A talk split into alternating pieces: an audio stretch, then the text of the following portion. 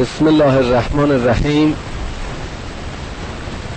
یا ایها الناس اتقوا ربكم الذي خلقكم من نفس واحده وخلق منها زوجها وبث منهما رجالا كثيرا ونساء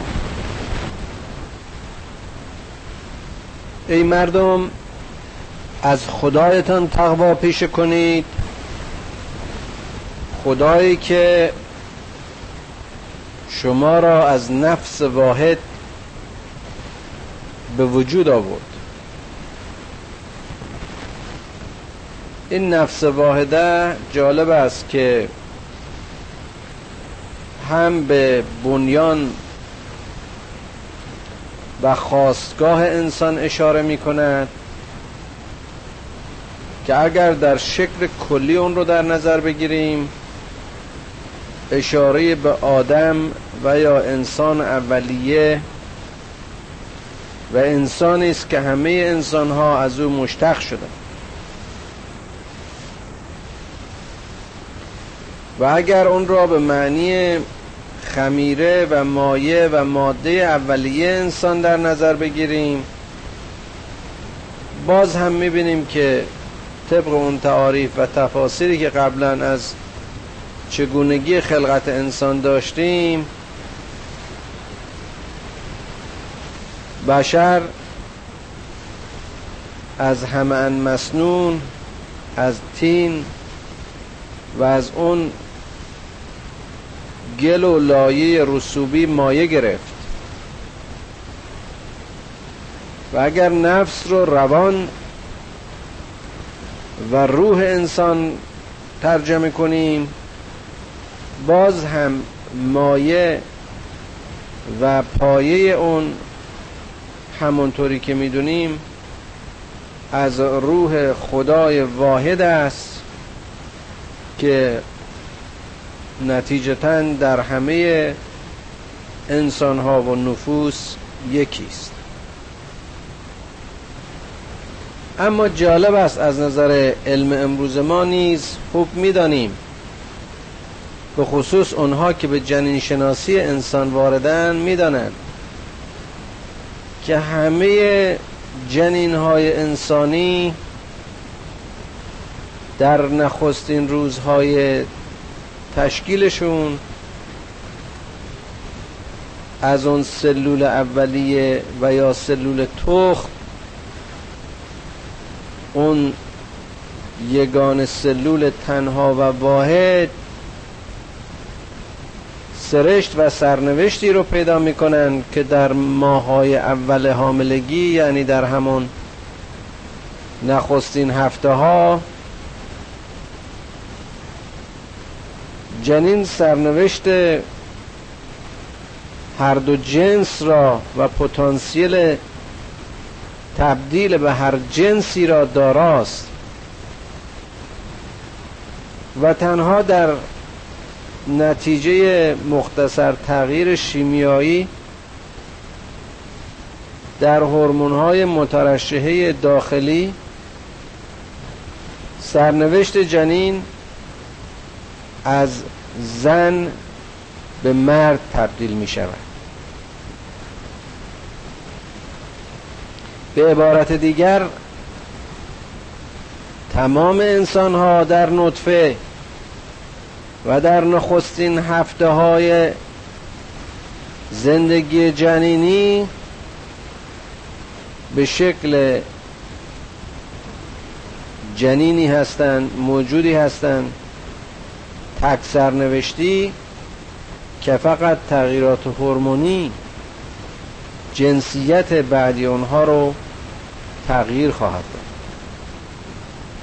باز به عبارت دیگه اون نفس اولیه و وجود اولیه و ساختمان و سازمان اناتومیک اولیه انسان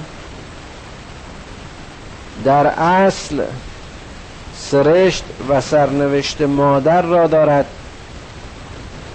و این فرزند پسر بر روی اون خمیر مایه مادر و جنس زن نقش میبندد.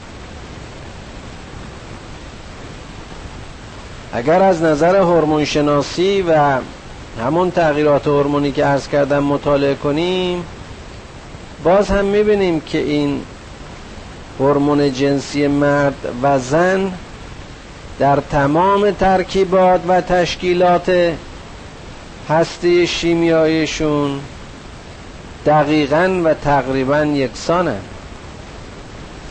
فقط با جابجا جا شدن یک اتم هیدروژن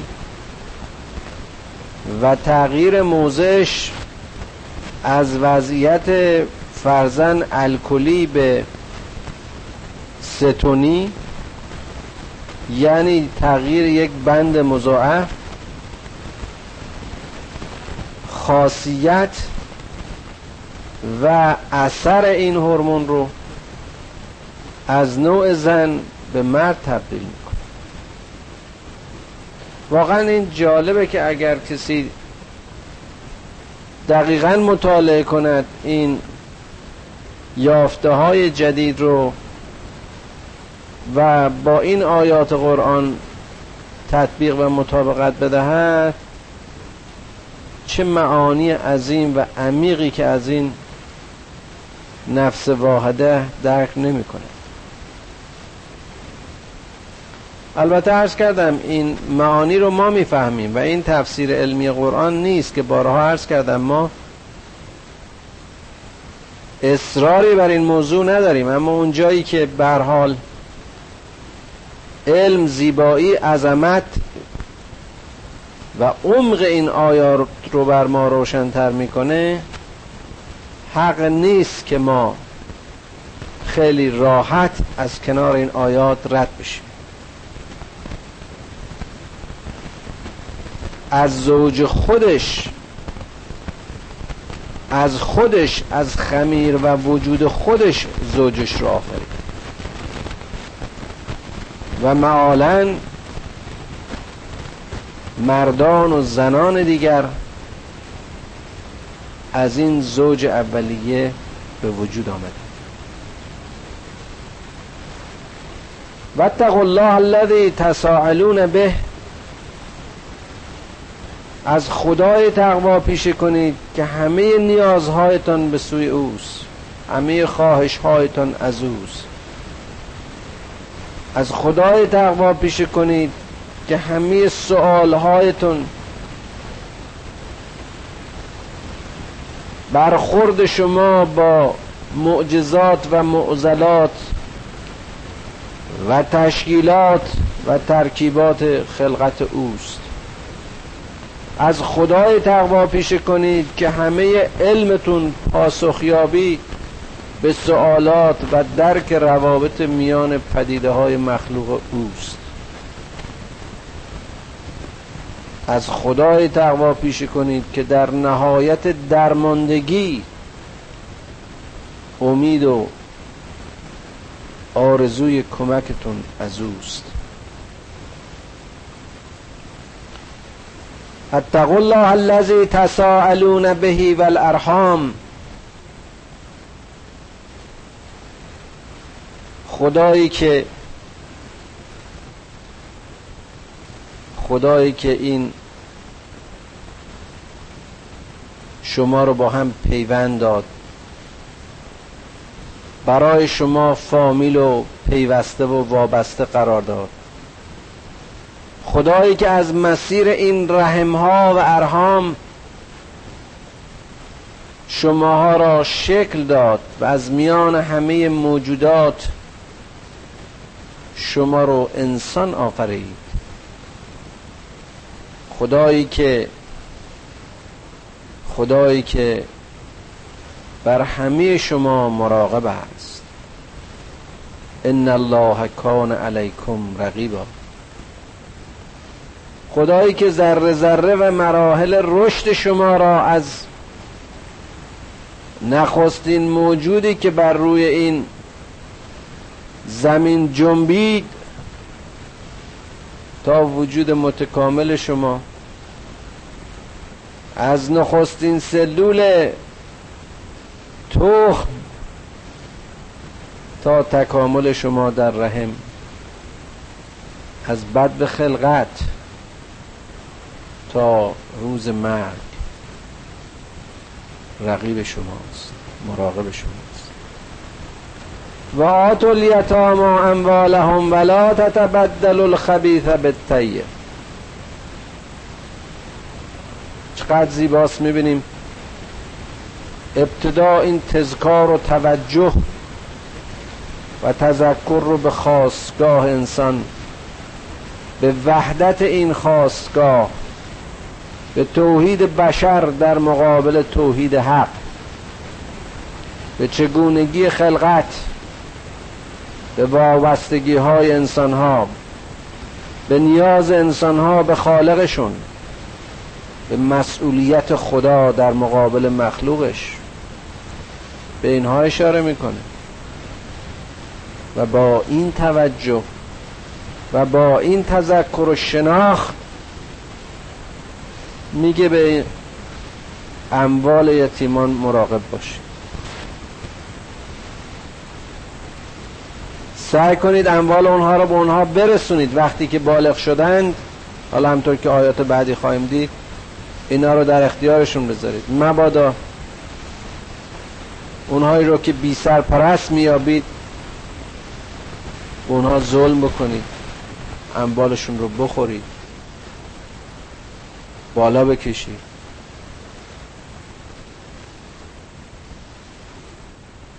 شما مراقب باشید که پاک و ناپاک رو با هم مخلوط نکنید.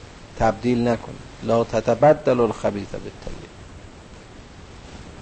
پاکیزه اون چیزی است که دستاورد و تلاش شماست.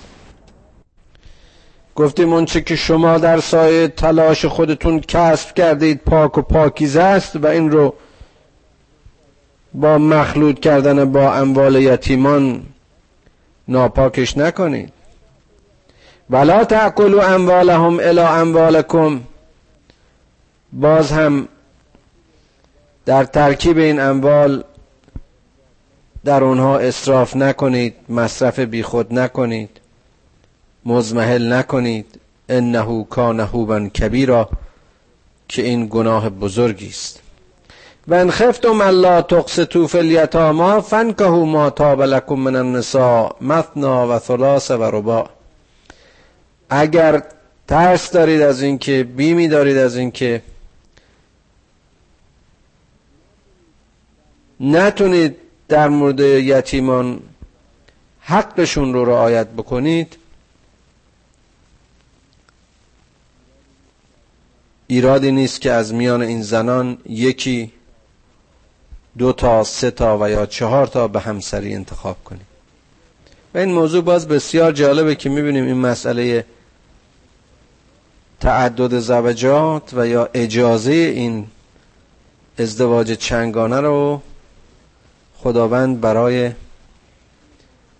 تقصید و رعایت حق یتیم برای سرپرستی برای حفظ مال برای حفظ ناموس برای برآورد نیاز یتیمان توصیه می‌کنه. نه اون معانی و منظورهایی که متاسفانه ما مسلمان ها برداشت می‌کنیم و به کار می‌بریم.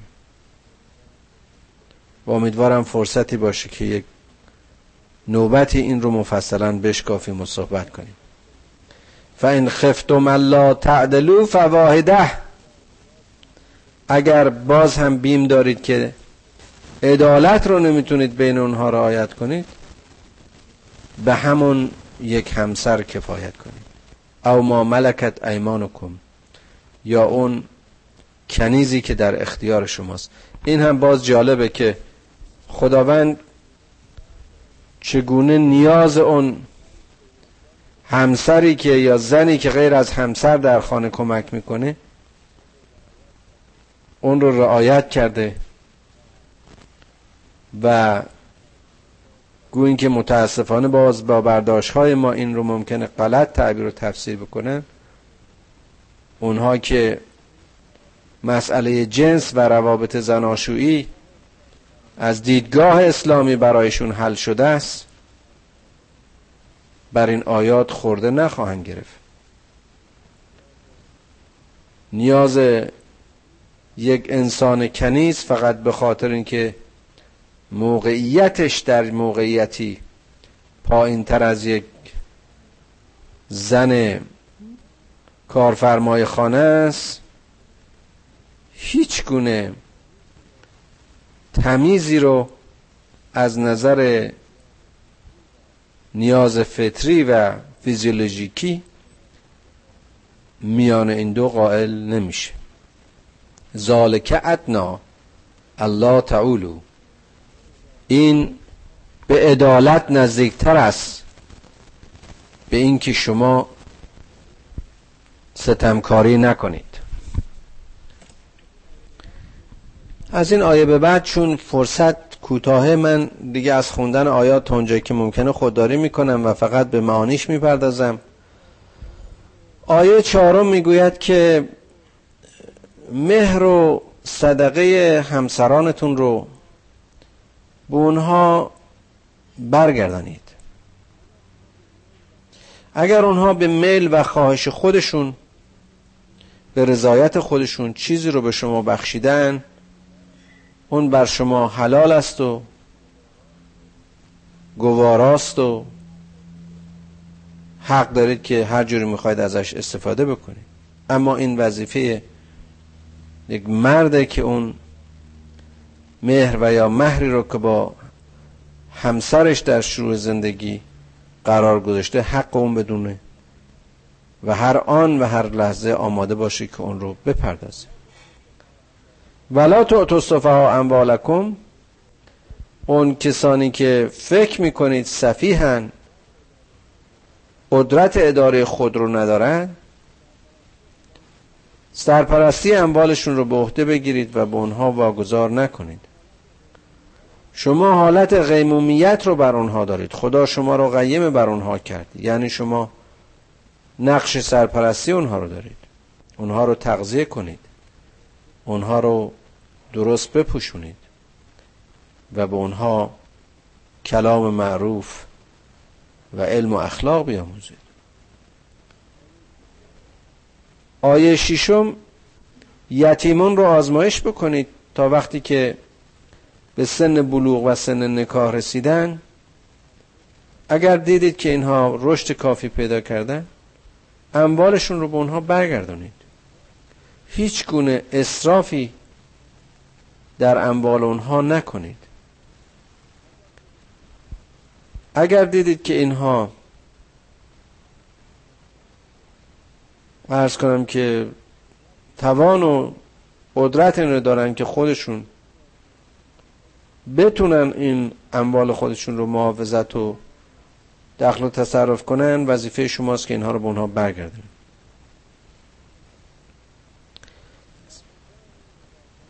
در ازای این نگهبانی که شما از اموال اینها می‌کنید اگر اون مراقب و یا نگهبان و یا سرپرست خودش می‌تونه خودشو اداره کنه و نیاز مالی نداره بر اون نیست که حقی از این یتیمون رو در حق خودش مصرف کنه. بایستی که این کار رو در واقع داوطلبانه و بیموز انجام بده. اما اگر چنانچه او هم نیاز به کمک داشته باشه می‌تونه در حد معروف در حدی که متعادل باشه اون چیزی که نیاز اولیه اون رو تأمین بکنه ازش بهره بگیره. زمانی هم که این اموال رو به اینها برمیگردونید در این بازگشت شاهد بگیرید و بدونید که خداوند بر کار شما مصاحب است. آیات هفت به بعد در واقع آیات مربوط به ارث است که بسیار جالب است. حالا ما فقط به ترجمه تحت لفظی اینها و تفسیر مختصر می‌پردازیم ولی انشالله باز قول میدم که یک یکی از این شبها این مسئله ارث و توارث رو در اسلام بشکافیم. می‌گوید که برای مردان نصیبی هست از اونچه که خیشانش و نزدیکانش بعد از فوتشون باقی می‌گذارن. همینطور برای زنان. و باز جالبی و زیبایی این آیه این است که می‌بینیم عین اون انشار و ترکیب رو در مورد مرد و زن خداوند یکسان بیان می‌کنه. و باز هم اشاره می‌کنه که مطرح نیست که میزان این باقی ماندگی کم باشد یا زیاد. اون نسب و نسبت و مقداری که باید بین اینها تقسیم و توضیح بشه نصیبا مفروض هست. یک میزانی است مشخص و واجب و معین. و اگر در ضمن این تقسیم یک فردی از نزدیکان یا یتیمی مسکینی کسی در اون مجمع حضور داره بهتره که به اونم از این اموال چیزی داده بشه و سخن نیکوی گفته بشه. و باز جالبه که این خدای مهربان خدای عزیز و حلیم و کریم چجور این روابط عاطفی انسانها رو به انسانها می نماین و درس میگه مبادا کسی رو آزرده کنید. حتی اگر کسی به اونجا اومده و ناظر بر این تقسیمه و هیچ گونه نسبتی هم نداره اما در حال از نزدیکان بوده که اونجا راه یافته و یا نیازمندی است و یا یتیمی است و یا مسکینی است که اونجا حضور پیدا کرده به آرزوی اومده اون رو هم بی سهم نذاره ولی یخش الذین لو ترکو من خلفهم ذریه ضعفا خافوا علیه.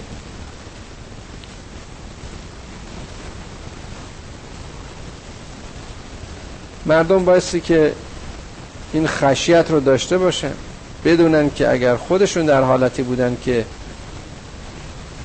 بعد از خودشون یک افراد ضعیفی رو باقی گذاشته بودن و یا باقی میذاشتن چه به سرشون میومد و چه انتظاری داشتن و حالا این ترس رو داشته باشن؟ موقعی که این سرپرستی رو دارن مبادا در حق این یتیما ظلم بکنن مبادا در حق اینها اچاف بکنن مبادا حقوق اینها رو نادیده بگیرن. فلیتق الله پس از خدا تقوا پیشه کنید و برای اونها قول صدید چقدر جالب. همه جا صحبت از مال است اما در روابط می‌گوید که سخن و گفته خوب قول معروف قول صدید قولی که به عدالت نزدیکتر است. اونهایی که اموال یتیمان رو به ظلم می‌خورند و مزمحل می‌کنند انما یعکلون فی بطونهم نارا. مثل میمونه که آتش به دلها و شکمهایشان میریزند. و سیسلون سعیرا و خواهند که یه روز این آتش ها شعله ور خواهند شد و شعله خواهند کشید. در واقع اون وعده است که اینها رو به جهنم میدن. یوسیکم الله فی اولادکم.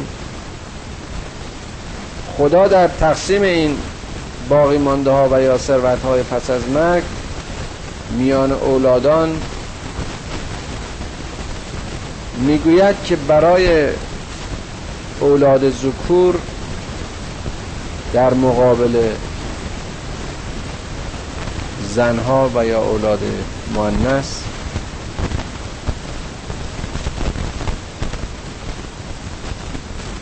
به نسبت دو به یک این در مورد فرزندان البته. حالا همطور که خواهیم دید در مورد برادر و خواهر مساوی است. یعنی برادر و خواهر متوفا کسی که فوت شده. اما در مورد فرزندانش دختر و پسرش رو خدا به این نسبت میگه اموالش توضیح و اگر دخترها بیشتر از دو نفر بودند باز هم سلس اون باقی مانده و یا مال توارث بین اونها تقسیم خواهد اما اگر یکی بود به واقع نصف اموال برای پدر اون کسی که از این خانواده باقی مونده یعنی اگر همسری فوت شد سدس و یا یک ششم ماترکش از اونچه که باقی گذاشته به ارث خواهد رسید.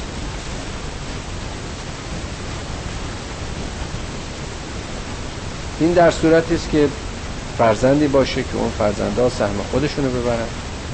اما اگر فرزندی نبود برای اون سلس مال خواهد اگر برای این متوفا برادری در میان باشد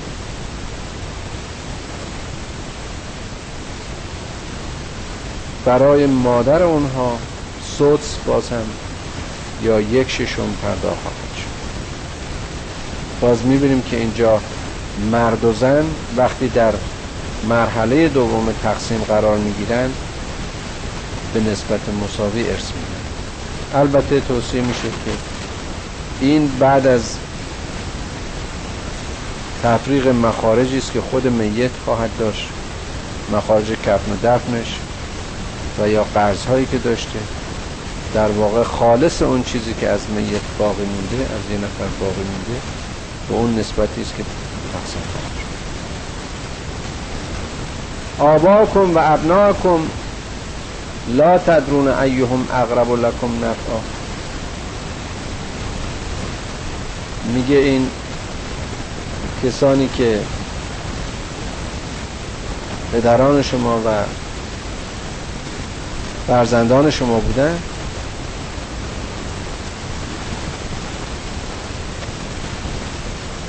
هر کدام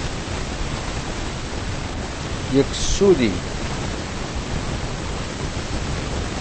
به نسبت قربتشون به نسبت نزدیکیشون از این اموال باقی مانده خواهند داشت.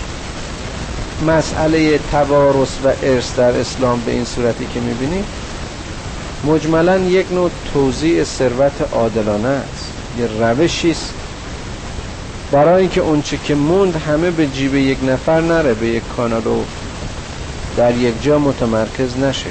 و همطور که می‌بینیم نه تنها فرزندان یعنی نسل اول بلکه خیشان و باقی ماندگان هر کدام به شکلی از این ثروت بهره میده فریضتا من الله ان الله کان علیما حکیما. اینا دستور و فرض و حکم خداست. و خداوند به اون چه که می‌کند و به اون چه گفته است عالم است و حکیم.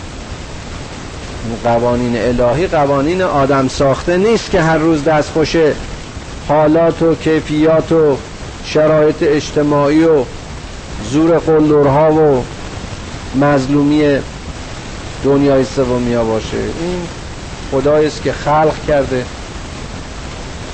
و مخلوق خودشو می‌شناسه نیازهاشو می‌شناسه روحیاتشو می‌شناسه روابطشو می‌شناسه خودش ایجاد کرده. بنابراین فرمولی هم که داده این فرمول ها برای سعادت این بشه برای زنان شما آیه دوازدهم نصف اون چرا که از شوهر باقی مونده برای زنی که شوهرش مرده باشه و یا مردی که زنش مرده باشه در صورتی که فرزندی نباشه سهم میشه. اما اگر براش فرزند هست یعنی پدری رفته و فرزندانش باقی موندن یا مادری رفته فرزند داره اون وقت ربع ما ترک. بعد از دادن قرض و دین اون متوفا به ارث میشه برای زن هم. باز می‌بینیم اینجا زن و مرد در ارث بردن یکسانه. تنها در اون مورد برادر و خواهر و فرزندان اولیه بود که برادر دو برابر خواهر از ارسیه پدر مادر سهمی بود که اون هم شایسته توضیح لازم و اگر نه اینا موروسی نداشتن کسی نداشتن که فرزندی از اینا باقی نمونده بود کسی مرده نه شوهری داره و نه فرزندی ازش باقی مونده. و حالا اخت و اخت داره برادر اخ و اخت داره برادر و خواهر داره. برای هر کدوم از اینها یک سدس یک ششون. و اگر بیش از یک خواهر و برادر باشه سلس اموال رو به نسبت بین اینها تقسیم خواهد باز هم اینجا برادر و خواهر هم که قبلا هم اشاره کردن مساوی ارث خواهند بود. به نحوی که ضرری به کسی نرسه. وسیعتا من الله باز همین توصیه خداست و الله علیم که خداوند عالم است و صبور و بهبار تلک حدود الله. تلک حدود الله. اینها محدودیت ها و قوانین و دستورات خداست. و من یطع الله و رسوله یدخله جنات تجری من تحتها. اگر کسی هم این دستورات رو اداره کرد مذر می‌خوام مطابعت کرد و از این رسول تبعیت کرد خداوند اون رو وارد در جناتی می‌کنه که آن توضیح قبلا در اون جاوید خواهد بود و رستگار ذالکل فوز و این فوز بزرگی است که انسانی بتونه در مرحله بندگی خدا اون چنان تسلیم باشه که قانون خدا و حدود خدا رو برای بشارت برای رشد برای تعالی برای موفقیت و رفاه خودش بدون سر انتخاب کنه و موفق باشه و من یعص الله و رسوله و یتعد حدوده یدخله نارا خالدا فیها و له عذاب. هر کسی از این حدود خدا اسیان کرد به این رسول و قیام او و فرمان او خوش کرد و حدود خدا رو شکست این چیزا رو مسخره دونست اون هم وارد در آتشی خواهد شد. باز هم جاوید عذابی موهن تحقیر کننده و خورد کننده آیه پونزدهم میگه اگر عمل ناشایستی از زنان شما سرزد باید که چهار شاهد بر اون داشته باشید. باز چقدر زیباست. اغلب اوقات و اغلب جاها دو تا شاهد می‌خواد. ولی اینجا که شرف و آبروی انسانی به خصوص اون هم زن در کاره و این است باز هم اشاره از اشارات و احترام اسلام به زن. وقتی که ناموس و مسئله عاطفی و ناموسی مطرح و شرف انسانی در کاره توصیه به چهار شاهد شده که اونها هم بایستی کسانی باشند که عادل باشند و واقعا بر مسئله شاهد باشند. که اگر این مطلب ثابت شد و صرفا نسبتی نبود تهمتی نبود و بعد از حضور چهار شاهد و تصدیق اونها مسئله فحشای یک زن تصدیق شد. ببینید خداوند مهربان چی میگه. فان شهدو فامسکوهن فی البیوت وقتی این شهادت ها داده شدن این رو بایستی در خانه خودت ساکنش کن تحت نظرش داشته باش حتی یتوفاهن الموت. تا وقتی که مرگشون فرا برسه او یجعل الله لهن سبیلا. یا که خداوند راه دیگری پیش پای اونها بزن شاید اینها به راه بیان. شاید اینها از آن کرده خودشون پشیمان بشند و توبه کنند و باز هم به مسیر و سبیل حق رهنمود بشن. می‌بینیم چجور این قرنطینه های اجتماعی و قرنطینه های اخلاقی رو خداوند در این فرمول های بسیار ساده برای مسلمان ها بیان و برای انسان ها بیان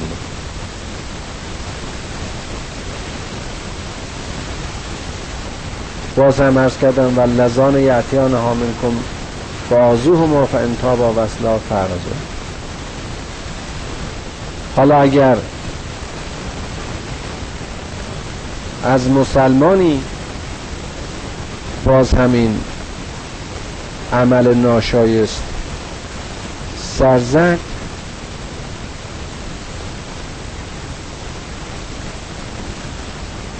شاید با تعدیب اونها اینها توبه کنند و اصلاح بشن. نتیجتا باعث اونها رو مورد عفو قرار ان الله کان توابا رحیم به درستی که خداوند توبه پذیر و بخشنده انما التوبه علی الله للذین یعملون السوء بجهاله ثم یتوبون من قریب فاولئک یتوب الله علیهم توبه از آن کسانی است که به خدایشان توبه می‌کنند. و این عمل زشت رو روی جهالت و نادانی انجام داد. خداوند توبه اینها رو میپذیرد. و کان الله علیما حکیم و لیست التوبه للذین یعلمون السیئات حتی اذا حضر احدهم الموت. اما توبه اون کسانی که به این عمل زشتشون ادامه میدن در واقع توبه نمی‌کنن اینها بلکه منتظر میمونن تا اون لحظات آخری که مرگ بهشون فرارسیده و بعد میگن قال انی تبت الان ولا الذین یموتون و هم کفار. حالا میگن آره همین الان توبه می‌کنیم و خداوند گناهان ما رو می‌برد. میاموز میبخش. اما خدا میگه که نه اینا نمیمیرن مگر اینکه کفارن. اولای که اعتدنا لهم عذابا علیما اینا همون کسانی هستن که وعده عذاب علیم به اونها داده یعنی توبه باعث مرحله باشد که انسان از مسیر شناخت دیگر اون عمل زشت رو ادامه و انجام و تکرار نکن یا ایها الذین آمنوا لا یحل لكم ان ترسوا النساء ای ایمان آورندگان حق ندارید حلال بر شما نیست به اینکه زنان رو به اکراه تصاحب کنید و به ارث بدید. این بوده در جاهلیت و حتی بعد از اون که زنان ثروتمندی که شوهراشون میمرد یه دی به زور می‌خواستن اینا رو زن خودشون بکنن تا بتونن از این مال و اموال اینا بهره بگیرن.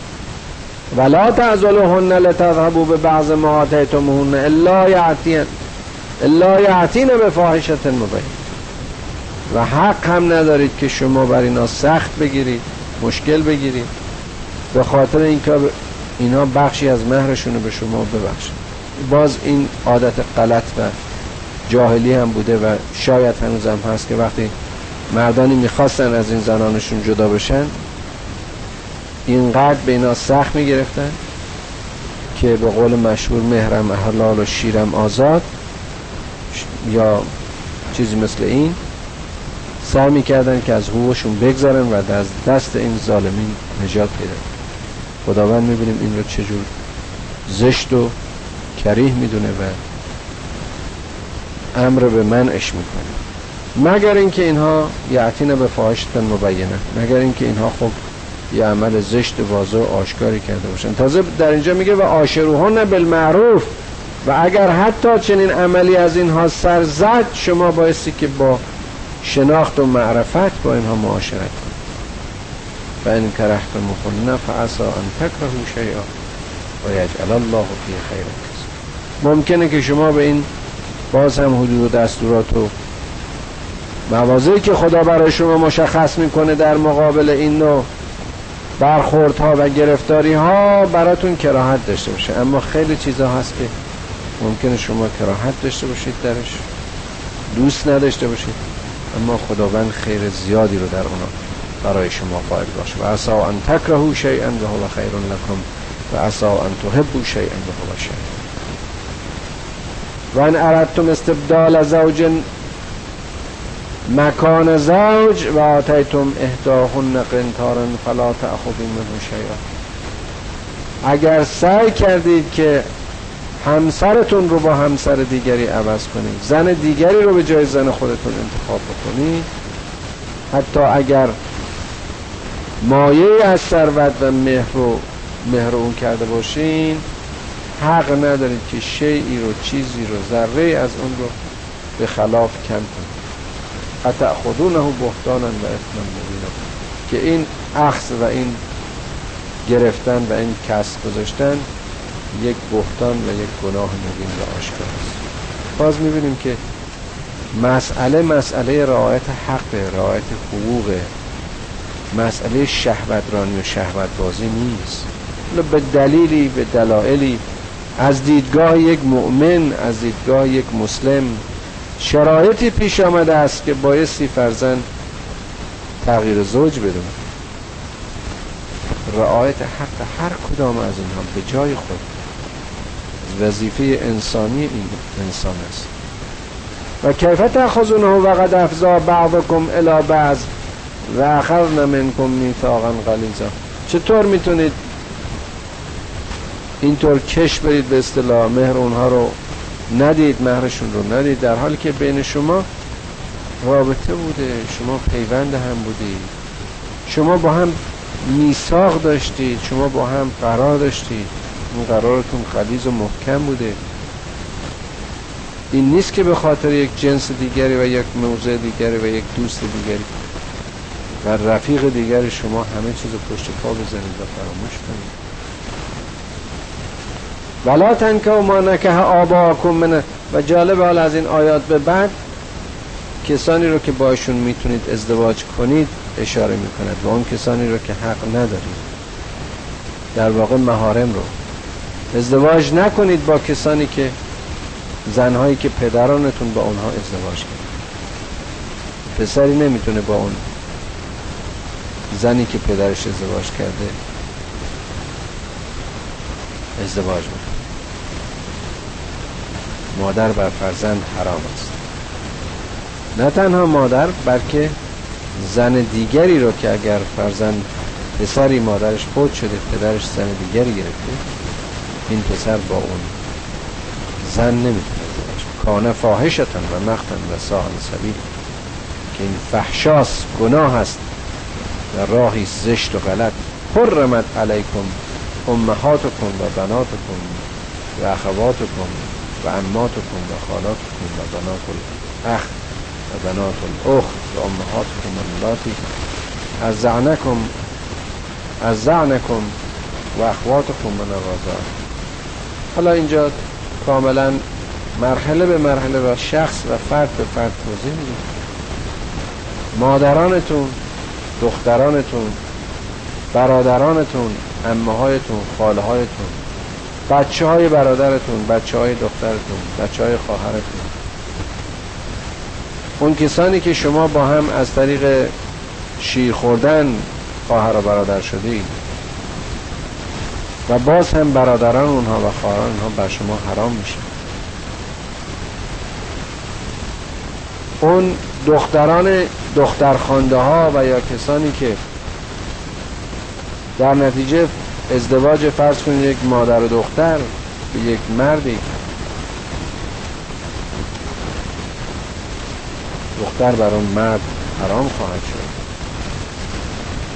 و چقدر باز می‌بینیم اینجا زیباست و چقدر بی پرده و به بیان بی حیا خداوند این رو توضیح میده که این دختران بر شما حرامند به شرط اینکه شما با اون مادرانشون ازدواج کرده باشید زوج شده باشید تداخل کرده باشید.